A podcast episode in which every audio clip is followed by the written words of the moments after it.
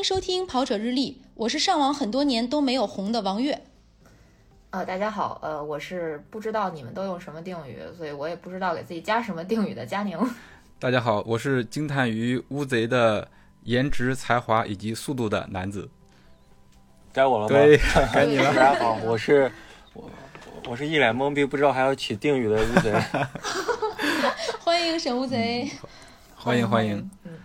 嗯，好像这个是我们节目开播以来第一回来这么红的 KOL，是不是？是啊，特别红，我觉得是大 V，我是不是要谦虚啊？说都是买的僵尸粉。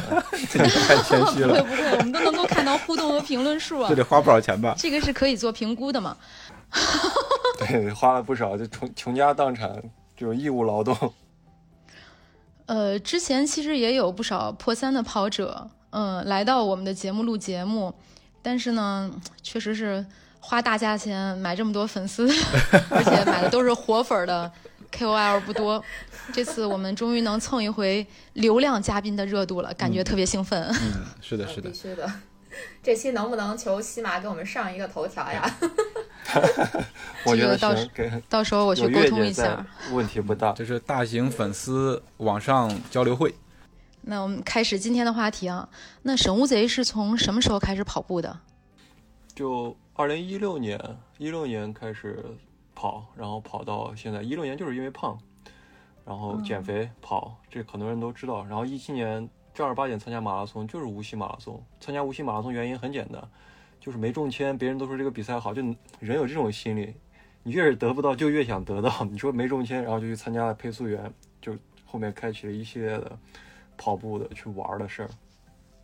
那你是什么时候发现自己又能跑又能写呢？我反正我我感觉我自己的每个进程都是被我老婆打击。我刚开始减肥，就是因为我老婆觉得我胖，然后我开始要写东西，就是我我第一次写完东西之后，我我我肯定是给我老婆看嘛，我肯定嗯希望得到一些夸赞。她说这写的是个啥呀？然后我就说那不行，我说我一定要写，然后就开始写，然后可能写了。什么时候写的好？应该是到一九年之后吧，就写了快三四十篇了。然后突然有人跟你说你写的还挺好玩的，然后被人鼓励之后就更有表达欲了嘛。真的猝不及防，一口狗粮。不是，那你跑步瘦了以后，你老婆没有嗯危机感吗？觉得老公一下变得这么帅了，然后有那么多女粉丝，那倒没有，因为我瘦了之后，我就开始说说他胖了，然后就开始刺激他，就把他曾经付诸在我身上那些压迫再给他还回去。就我们俩就是这样的一个关系。那我其实想问乌贼一个问题，就是嗯，呃，很多人都说用跑步减肥，呃，但是跑步又不减肥，所以其实嗯你真正减肥的这个怎么说呢？方法就是真的靠跑步吗？我这个问题好绕啊，我都不知道我自己在说什么。我我我我明白你这个表达，就是因为这样，我也后台私信收到过很多。刚开始我会跟他们说怎么跑、减肥或怎么样怎么样。那后来呢，我人也懒了嘛，然后别人就说是为什么我跑步瘦不下来？我一般回复就很简单，我说跑的太少。吴姐，你知道为什么佳宁问你这个问题吗？因为佳宁呃也是跑的太少。佳宁还真不是，少。他跑的很多，他一个月跑量三四百，但是他依然瘦不下来，所以他一直没有办法破解这个迷思。天哪，我我觉得这是我们这这是我们节目的一个梗谐星。佳宁可能是我理解他可能是他已经到达他的一个极限了吧，就是 佳宁说有没有到极限？体重平衡就是说这个体重他不他不能再瘦了，他再瘦下去可能就要感冒，就是啊生病或者身体不平衡了，哦就已经到极限了。好像有这么一他个说法能认命吧对，佳宁，认命吧！就就就就就到这儿了。好的吧，我得 给你下定论了。我认命认命。我我还有一个问题想问乌贼啊，那你还有自己的职业对吧？那作为一个业余的跑者，嗯你哪有那么多时间训练呀、用码字啊？你们领导知道你在外边当网红吗？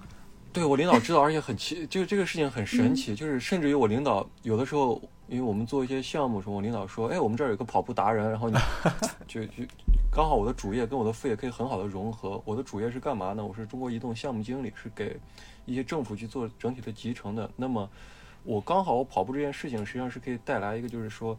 跟政府的体旅啊、文旅啊这些去做一个结合，你去跟他们表达说，哎，你一方面你是一个达人的身份，你知道怎么样去运动旅游啊这些东西；另一方面呢，你是具有中国移动的，比如说我知道怎么样去在这个项目当中去用互联网的方式去，比如说你给你拉根专线也好，或者做 ICT 集成也好，这个是一个主业跟副业的结合。那当然，我觉得我是一个比较幸运的人，嗯嗯幸运幸运在我领导他是能够接受我这个身份。那我觉得大部分领导应该是不会接受他下属去去有个副业的。嗯，那么这一方面，我觉得是因为也是，呃，蛮幸运的事吧？这个是一个不可复制的事。哎，那会不会有你的客户说来给我们拍个宣传片呀？那我 那我客户应该我就会跟他们说的很直接，我说明码标对价，呀那就是另一码事了。对对，在在商言商嘛。虽然不过客户也都是正常人，所以跑步不是不务正业，对吧？如果你遇到一个好的领导，有一个好的环境的话，跑步也可以和自己的这个专业结合起来，挺好的一个事儿。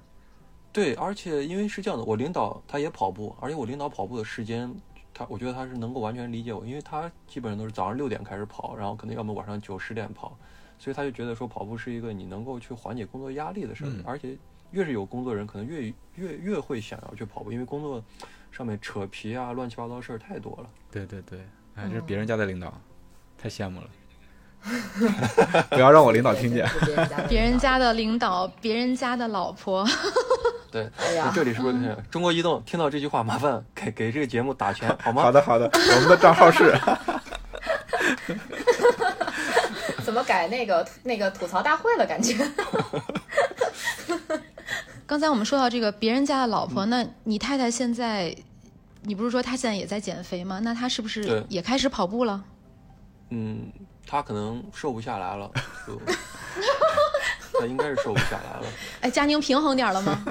呃，那个是这样的啊，其实我看过乌贼写的一篇文章，就是说你送给你呃老婆的这个生日礼物是给她报了一场半马。嗯我也看到这个文章了对对对，有幸的看到了对那个呃你老婆的照片，你老婆挺瘦的，是啊，我也想说，是那比佳宁瘦个三四十斤。呃，差不多了，看起来是的那那。张照片是当时是我儿子才三岁的时候拍的照片。啊，你想想，我儿子三岁到四岁这一年，我就没有怎么拍过照片，你就知道我老婆在这一年发生了什么。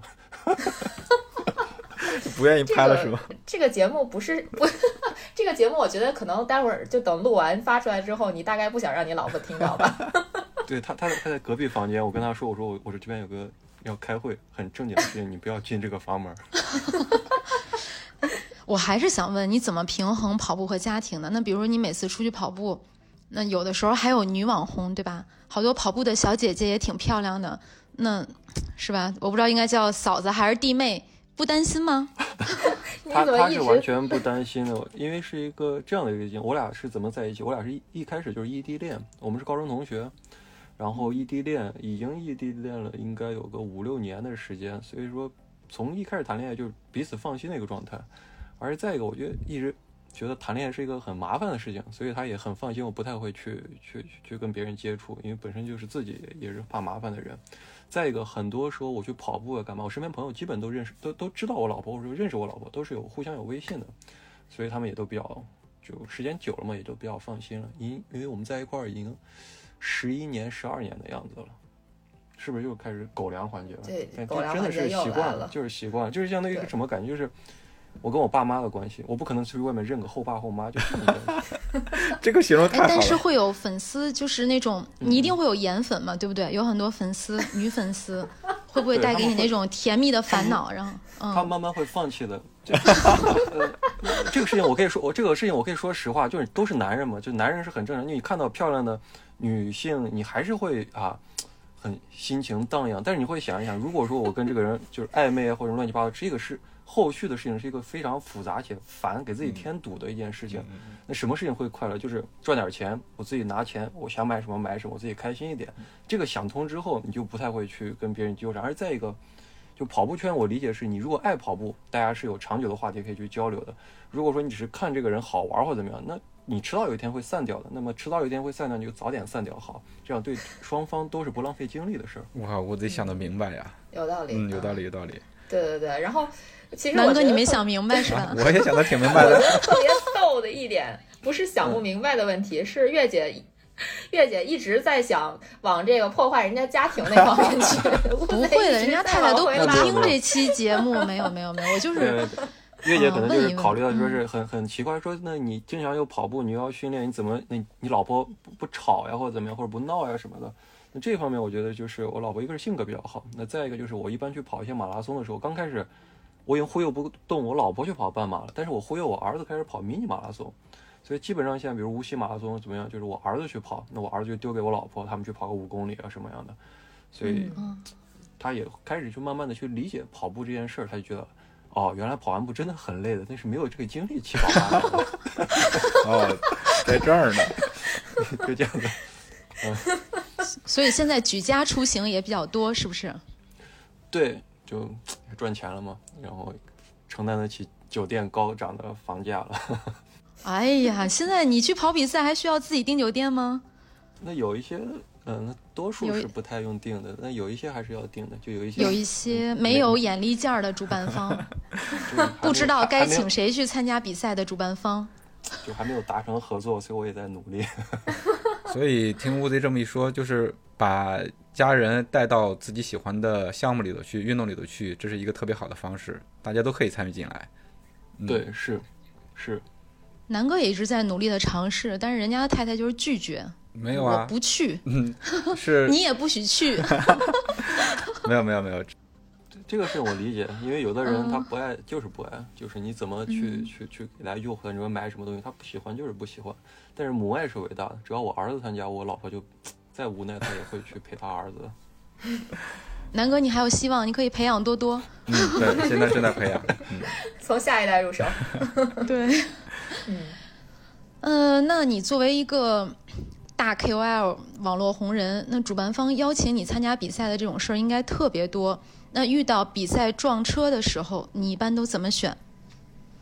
嗯，比赛撞车的时候，我就选自己想要去的哪个。那基本上还是会有一些主打选项，比如说，如果说任何比赛跟无锡马拉松撞，我可能会会选无锡，这个是一个不二选。这么爱无锡？然后因为无锡是首马吗？对，无锡。呃，我理解是这样，因为我可能对会跑有个独特的感情，因为我觉得无锡对我来说，它是一个拟人的形象。它拟人的点在于，每一年它是有成长的。那一个每一年都在成长的赛事，就会倒逼着选手，那我是不是要在这场比赛里面，我也要去成长？就哪怕有一天成绩不成长，那是不是，啊，我写东西啊，或者说是我的一些其他方面，总归是个成长。实在没有成长，我花钱买点粉丝也可以啊。哎，这点我们认识还是挺相同的，因为我们的节目其实录过很多期关于无锡的内容，而且我也曾经在节目里面说过，我认为无锡可能是一个，它虽然不是一个省会城市的马拉松，但是它在跑者心中一定是有非常高的认识的。包括无锡马拉松的赛事创始人，我觉得他是属于那种真的，他很热爱这个比赛。就他不是说我这一个赛事办得很成功了，很成熟了，我就不管了。他每年都在想，我怎么能把这个比赛再做出新点子来。对，李长征，你听到了吗？麻烦把名额也给到我们四个人。嗯，我们的账号是。今年我们会无锡见的，那所以四幺幺这个周末你就只去无锡了是吧？对，我就只去无锡，就好好备战一场无锡。好的，无锡见。那这个周末这一场超级马拉松的周末有没有放不下的？就虽然我去了无锡，但是我心里还是有点放不下。嗯，那倒也没有。那我这样的说话是不是就得罪其他组合？那其实也是有的，但是 好纠结，都挺放不下的。我就选择之后，你就啊，就还是专注一点，就专注一点。我选那一场，然后错过就错过了，没有关系的。有没有想过背靠背？呃，以前的话。我可能会去干这种背靠背的事情，就是前一天跑一个比赛，后一天再去跑一个比赛。呃，但是我衡我衡量了一下，那如果是厦门跟无锡背靠背的话，那我肯定是吃不消的。那我两场都跑不出成绩，一个是厦门太热，那再一个太热，我已经晒得很很很难受，第二场再去跑无锡，两场都跑不出来，我内心的难受感一定是会比我呃只跑一场就是难受感就是什么。错过的那个难受感要大多的，两场都没跑好，这个人会很沮丧的，而且体验也不会太好。就还严肃跑者的想法，就是我们这种就不不怎么严肃的，其实还是想多打卡几个地儿。不是，因为是厦门是这样的，因为厦门我打卡过，我跑过他的比赛，然后啊，其实我说的很那通俗一点吧，就是厦门马拉松，我不是不去，就是因为那个机票太贵。你想，我星期五飞过去，我要再从星期六再飞到无锡，实在是小弟财力不够，不是不去，真的是没有钱。组委会听到了吗？你们怎么没有做到邀请一下乌贼？乌贼的账号是佳明，要不然咱们跑者日历把那个乌贼机票出了。然后我就靠谱靠谱。我都想好那个抬头，我应该一开始就说：“大家好，我是就是只有名气没有钱的沈乌贼。各组委会邀请我之前，我们先把费用沟通好。明码标价。之前应该吴姐也跑过一些背靠背的比赛哈。对，跑过，然后越野马拉松背靠背，然后带来的一个问题呢，其实就是说的，就最好的经验就是，我跑过很多背靠背，跑完之后就是人就开始受伤，然后两场都跑不好，嗯就一我经历过这样的事情，所以我就不想再去经历这样的事儿了，而且自己身体的水平，我觉得其实不一定非要等到开赛，你知道自己能跑什么成绩，其实往往往你训练的一个程度，你大概知道你身体水平是一个什么区间了。嗯，所以我知道我现在的能力是没有办法背靠背两场全马的。那如果说是半马的话，可能还有可能。所以厦门马拉松我不是不去，因为你没有半马，我终于找回来了。有迷你跑呀，不好意思，在迷你跑要夺冠了，不太好。哎，我我的第一次夺冠就是在无锡的迷你马拉松，应该是跟你是同一年，二零一八年。哎，我是一八还是一七来的？嗯，嗯，我第一次第一届是一七，就是最冷的那一年，就啊下，下雨。嗯，哦，那咱俩是一年。对，那年我也很冷。对对对对对后来他们说，其实会跑步的人都不会去跑迷你跑，就是能跑到三四分配速的，其实不会去去迷你跑，然后跟大家争个名次。后来就被被笑了，嗯，但但是说真的，我真的有想过，我说是要不要哪次比赛，我说我报个迷你跑，就疯了一样的冲线。嗯 就是那一七年我在无锡，是的，我当时就是这个感觉，后面没人，然后我当时在想，我说到时候他报道会不会说，呃，男子全程冠军谁谁谁，然后半程冠军谁谁谁，以及迷你跑冠军我的名字。我想想，我没有看到这样的报道，哎这也是个路子不能做。不，也许你去跑了，他就要报道了。对如果要是别人，可能不会有。全马破三选手，嗯，然后去对，参加迷你你跑对对对然后最终夺冠，这个人脸都不要，这降维打击这个人脸都不要了。你们是在说我吗？没没没没没，我没有说我自己，说我自己。那个最近的梗，最近的梗，对，借个我。我我只我我有看那个节目，因为当时我其实是很多年没有跑过步了，然后无锡当时邀请我去参加比赛，我就心里很虚，我说那要不然跑一个 mini 感受一下。嗯后来就他们跟我说，就但凡能跑进就是那个配速的，没有人去参加 mini 跑。但是其实，其实乌贼，你有没有想过？就是说，我想问问乌贼，就是如果说你真的去参加了一个迷你跑，但是 发现其实还有比你更厉害的你，然后你没有夺冠，最后新闻会怎么写？那我赛后就写推文去骂这个比我还快的人，就是我已经，我觉得我已经很神经病了，我没有想到遇见一个更神经病的人，脸都那我不要了这边赛，对我这边赛季就有了。哎，这个真的可以尝试一下哦。如果如果什么时候你打算去跑迷你了，我们可以考虑去报道一下。毕竟我们也是一个媒体，纠集一帮的人说这个人对 你怎么想的？你说我就是没想好，所以我报了。哎，这个有意思。哎，这个挺有意思的、嗯啊！对，这个这个话题挺有意思的，觉得其实以后做可以做一个尝试，就不管是是不是那个知名选手，都可以换一个自己不太熟悉或者擅长的那个距离去玩一下，玩个票管管优胜五公里 mini 跑夺冠，嗯 也不是不可以嘛。长篇报道，这个人疯了。对，王涛苦练臂力参加轮椅马拉松，这这都是我们比较熟的跑者，我才敢这么 diss。嗯，对，对，开玩笑，开玩笑。乌贼是哪年破三的？嗯，就去年二零年，呃，练了多久？练了多久？我本来按道理来说，我当时发了一个推文，我就说是我去，应该是一九年十二月份的时候，在健身房练练练的时候，练到脑子突然有点热，我说是，我说我明年无锡马拉松如果不破三，我就把拱门炸了。当时的计划是二零二零年三月份嘛，然后结果就是就我们都知道嘛，就因为疫情的原因，然后这个比赛就延期到十一月份了。然后后来在想，就就怎么能说这句话说的不是三观不正啊？但的确是因为这场疫情救了我。如果不是因为这场疫情的话，我可能三月份就真的只能去炸拱门了。啊，可能准备不足，当时是为了破三想好炸哪场了吗？就无锡马拉无锡松。对，然后当时钟晓楠他们都说说是这个选手禁止入内。所以会然后后来无跑听见赶紧打钱呀，然然后我们后来不见拱门了，拱门给撤了。后来无锡就很顺理成章的去去去破三了，但是压力还是很大的。就破三之前，我觉得破三不是人正常人该干的事儿。破三前一晚上，就这个人已经被逼到疯了，逼到疯一个什么感感觉啊？我比赛前一晚上，我突然躺在床上在想，你说一个人破三到底有没有意义？我就觉得一个人开始思考哲学的问题的时候，他这个人已经不太正常了。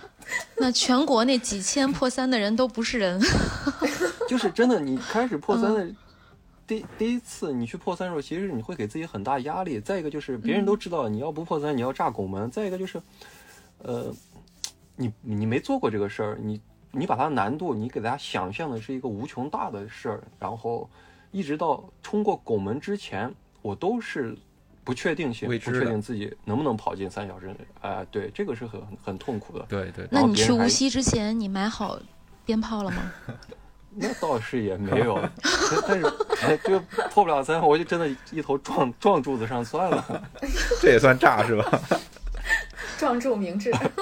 对，就是你想没想，如果我不破三，我怎么把自己说的过这个话圆过来？毕竟我们也是跑圈的知名人士，怎么炸想过吗当？时真的还真的是没有想过这事儿，我好像就很很很中二吧。我觉得这个事儿应该问题不大，嗯嗯嗯，但是还真没想过说不破三怎么办，所以很很很幸运吧，就侥幸破三。嗯，所以前期的准备应该还是还是比较充分的。因为之前呢，呃，好几次就已经跑到三小时零八分，我觉得八分钟应该就随随便便能跑进去吧。当时这个很很天真的想法，后来才知道，我的天呐，这八分钟原来其实挺难的这么难。对对对，好难，好难好难。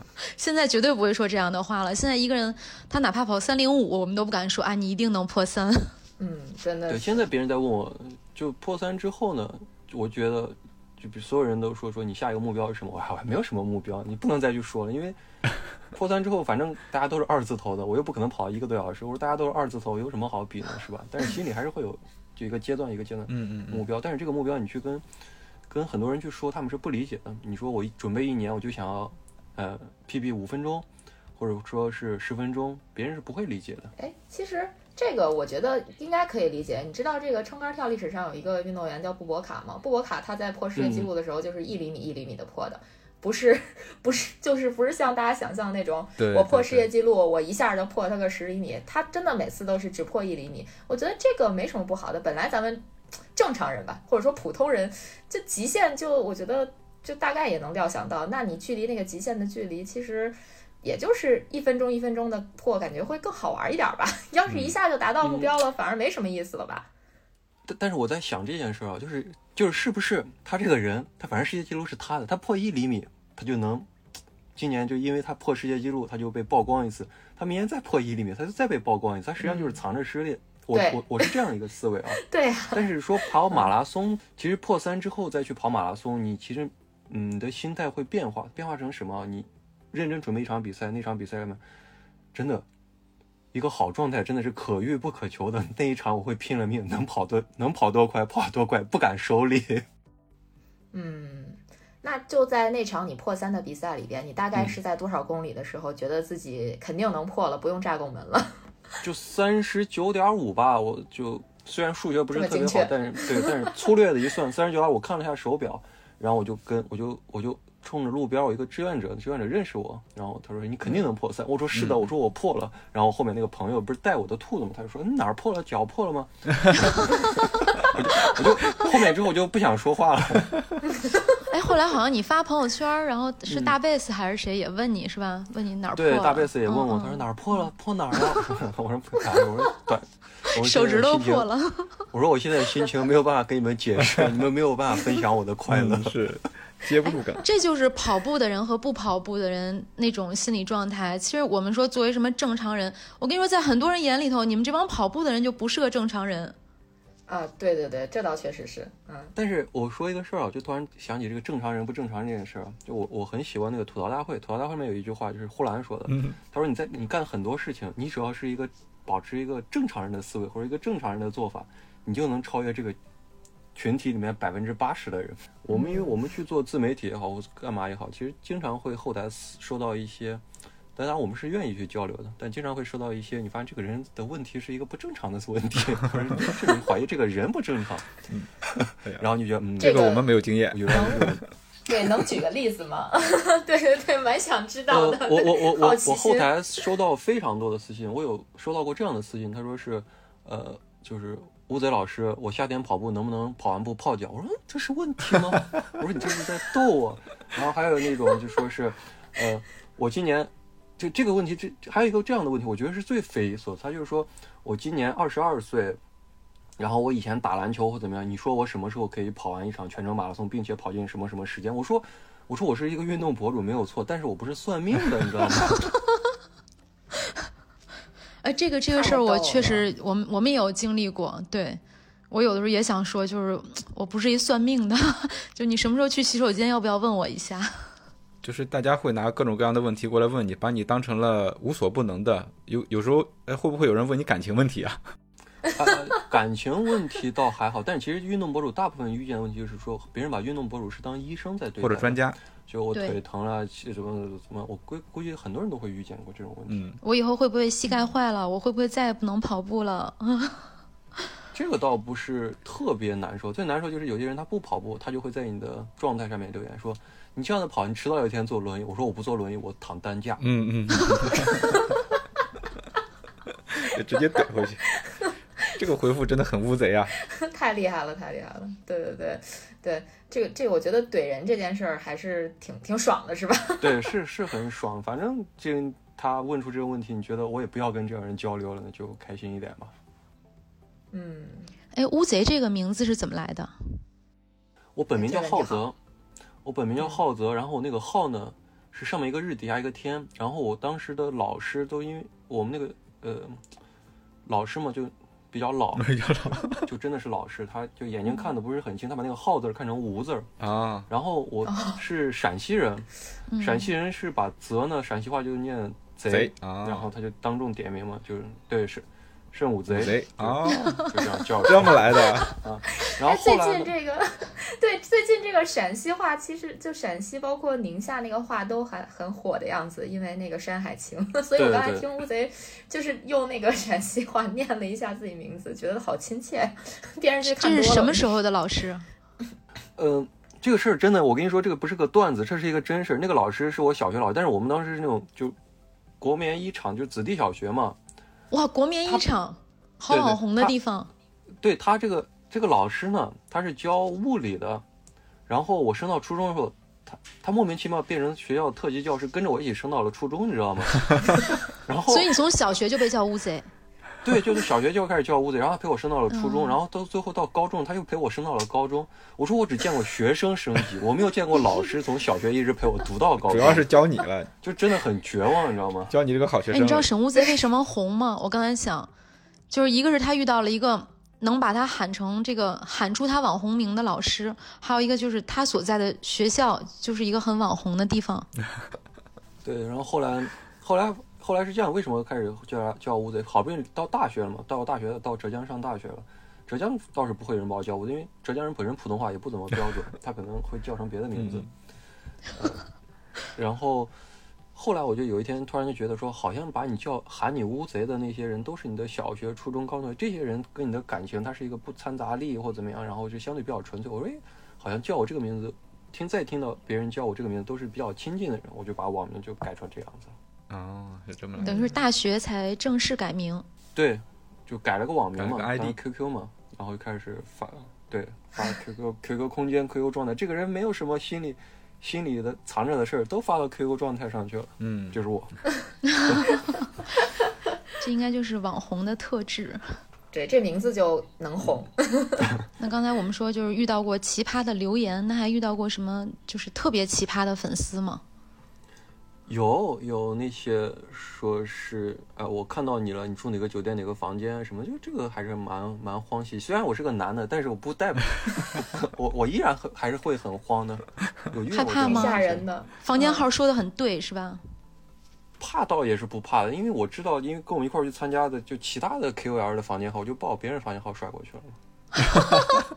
这个 别的 KOL 好惨啊！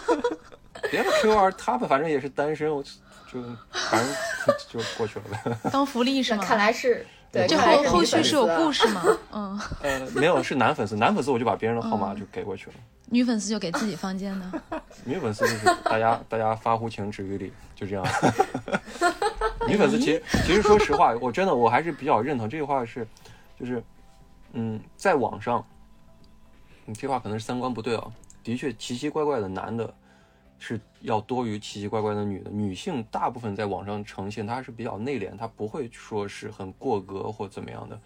但是男性就真的不好说的，这个我也因为我有的时候我用抖音去做直播 PK 什么连线就玩嘛，嗯其实你在发现在网上你遇见一些很就是女性，她是一个很内敛，她是跟你在能够有交流的一个互动。男性很多就是不论年龄，他身上真的有的人是有那种自带的油感，你就发现这个人说话油腔滑调怎么样，你就是会觉得不是因为年龄的问题，所以就是那句话，如此普通却如此的自信。这么自信，是？杨丽这句话还是有道理的。就感觉这政治正确。你像我们就没有但这句话就是你属于那种。没有。但这种话就是我们可以私下说，但是你不能去去公网，就是太公域流量去说这件事儿。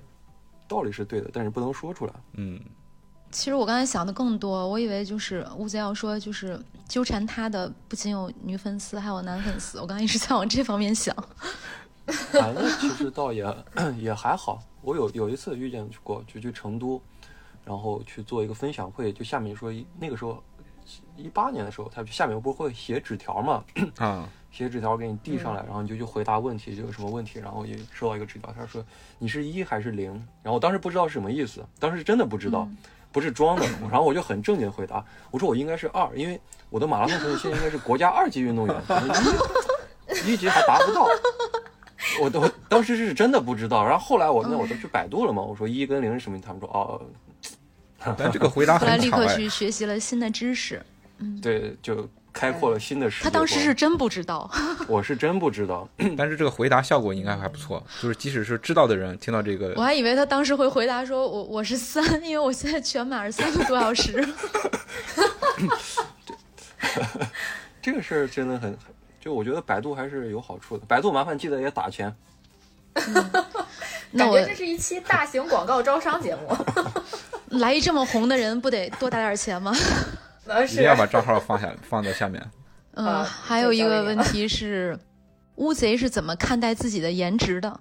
很很很慌的，就别人夸你好看呀或怎么样，你其实是一个有点惶恐，你不知道该怎么接这句话。你说，他说啊你好帅，你说嗯是我是真我是真的帅，你不不能这样子接的。你是觉得有一种啊，你说你就只能回个谢谢，但实际上是很尴尬的，就是别人夸你的时候，你内心实际上是一种抗拒且尴尬的状态。反正我是这样子，嗯，你你会想，就是我明明有实力，我跑得又快，为什么只夸我帅？那其实也倒不是，别人夸你帅的时候内心爽吗？是爽，但是不能不能老夸。但是不能表现出来。是你会觉得，你觉得就是好像很奇怪，就男的吧，你靠脸好像总归不是一个政治正确的事儿，你总归而且脸这东西是父母给的，就是只能说是人人命好，但是你其实会想到更多的就是说，呃，别人都能做到的事情，你只是你。你只要付出努力，你可以做到。对你为什么不去做呢？而脸好是一个有好处，本身就是一个颜值社会，别人看脸嘛。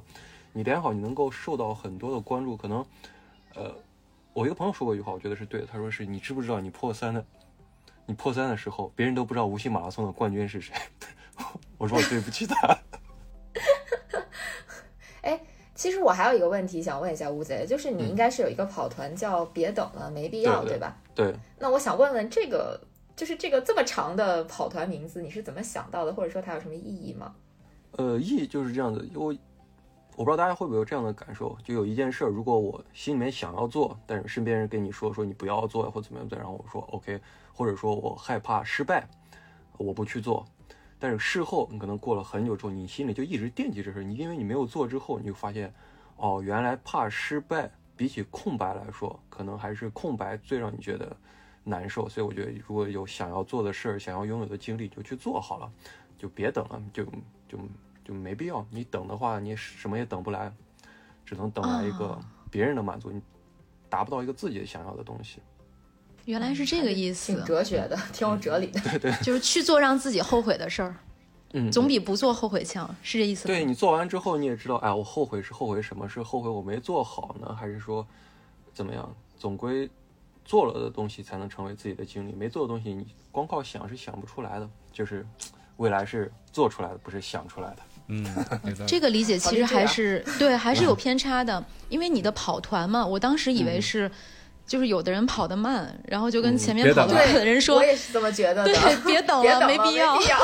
对对对，但是这个梗呢，我也用过，就是在赛道上，我不是那个字儿，我是用在印在胸前，每次折返的时候，我碰到我那个跑友，我就给他指指我胸前的字儿，就意思说到终点我就不等你了。一语双关。就每次我爸都会跟我，就是我爸都希望我跟他说这句话。就是他，因为经常你看一个半马要等我四十分钟嘛，就是他特别希望我跟他说别等了，没必要，回去睡觉吧。回头这个贴纸我送给他。嗯，哎太逗了。那乌贼也做，嗯，佳宁你问，嗯，嗯，对，这这个其实月姐你问吧，就是你你要问的那个问题。呃，你来，嗨，就是呃，想问一下乌贼，嗯因为也看到乌贼做了很多比赛的 pacer 嘛，那做嗯兔子和自己去跑一场比赛，会有什么不同的感受吗？或者说心态上有什么不一样吗？啊，做兔子真的不是人干的事情，就是。干了多少不是人干的事情？你肯定是 谨呀、谨慎而行，就是做兔子实际上是一个嗯，就是良心活吧，跟当老师一样，你当的好当的坏，你全看自己良心了。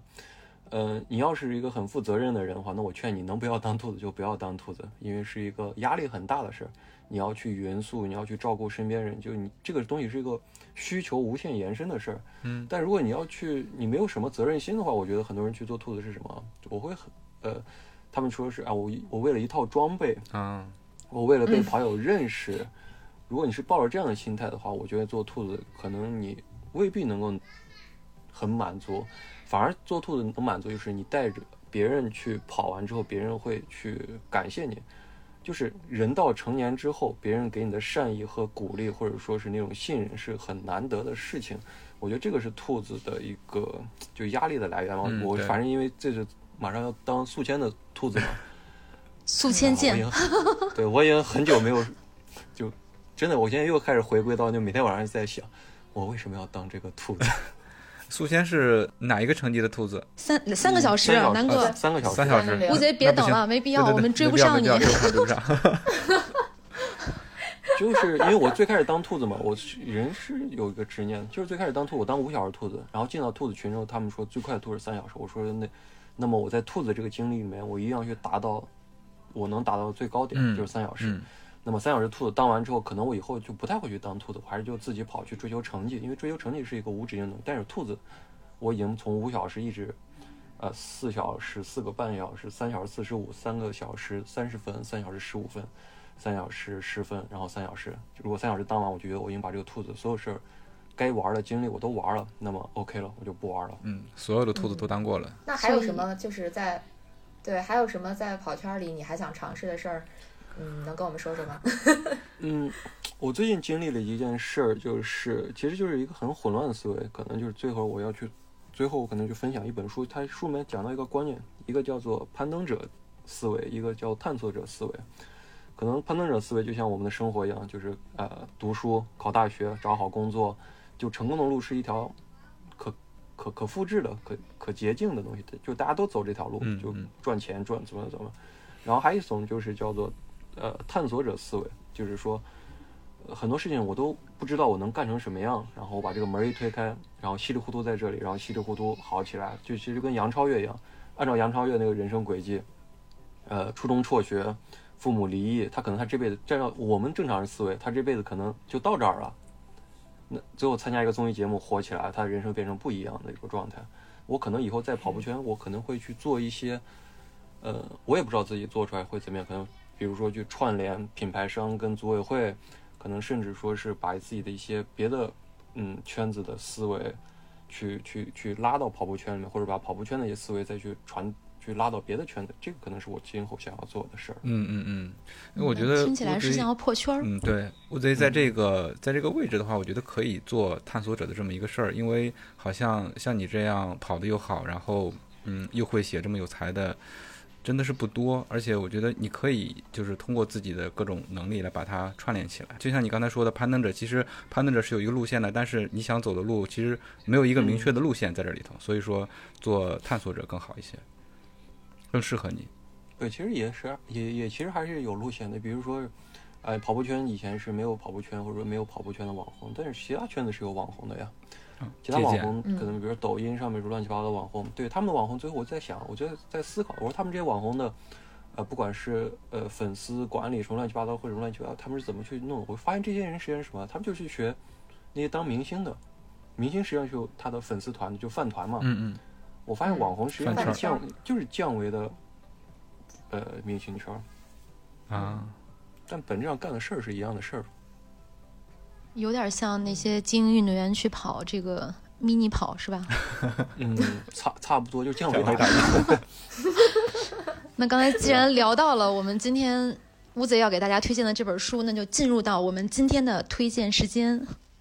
我推荐那本书呢是是变量，然后书的名字就叫变量，它是每年会出一本，然后他就开始去书的。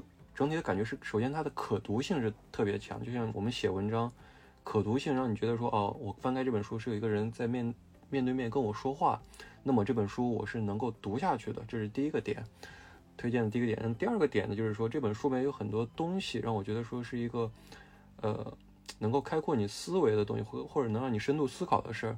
就深度思考是一个什么样的感觉呢？就是我人站在墙壁。的时候，我隐约听到墙壁那边有敲击声，所以说这个是我愿意推荐的第二点。这个书里面有这种感觉在。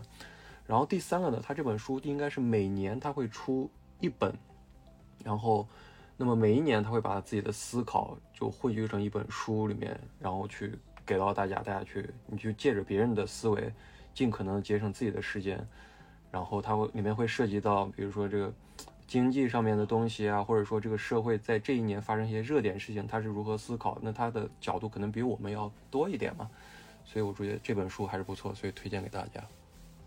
好，那感谢乌贼的推荐，今天的节目我们就到这里了。对，感谢大家的收听。如果你觉得有料有趣，赶快订阅我们的节目，同时推荐、搜索、关注“跑者日历”微信公众号、服务号以及小程序，更多精彩内容等你发现。谢谢乌贼，谢谢。嗯，谢谢。谢谢，还，不用谢，月姐，因为把这个词儿讲了很多遍，特别熟。是的，是的，每期都要说。谢谢月姐，谢谢佳宁，谢谢楠子。佳宁，佳宁不要纠结你的体重，没有关系，瘦不下就瘦不下，就这样吧，好吧。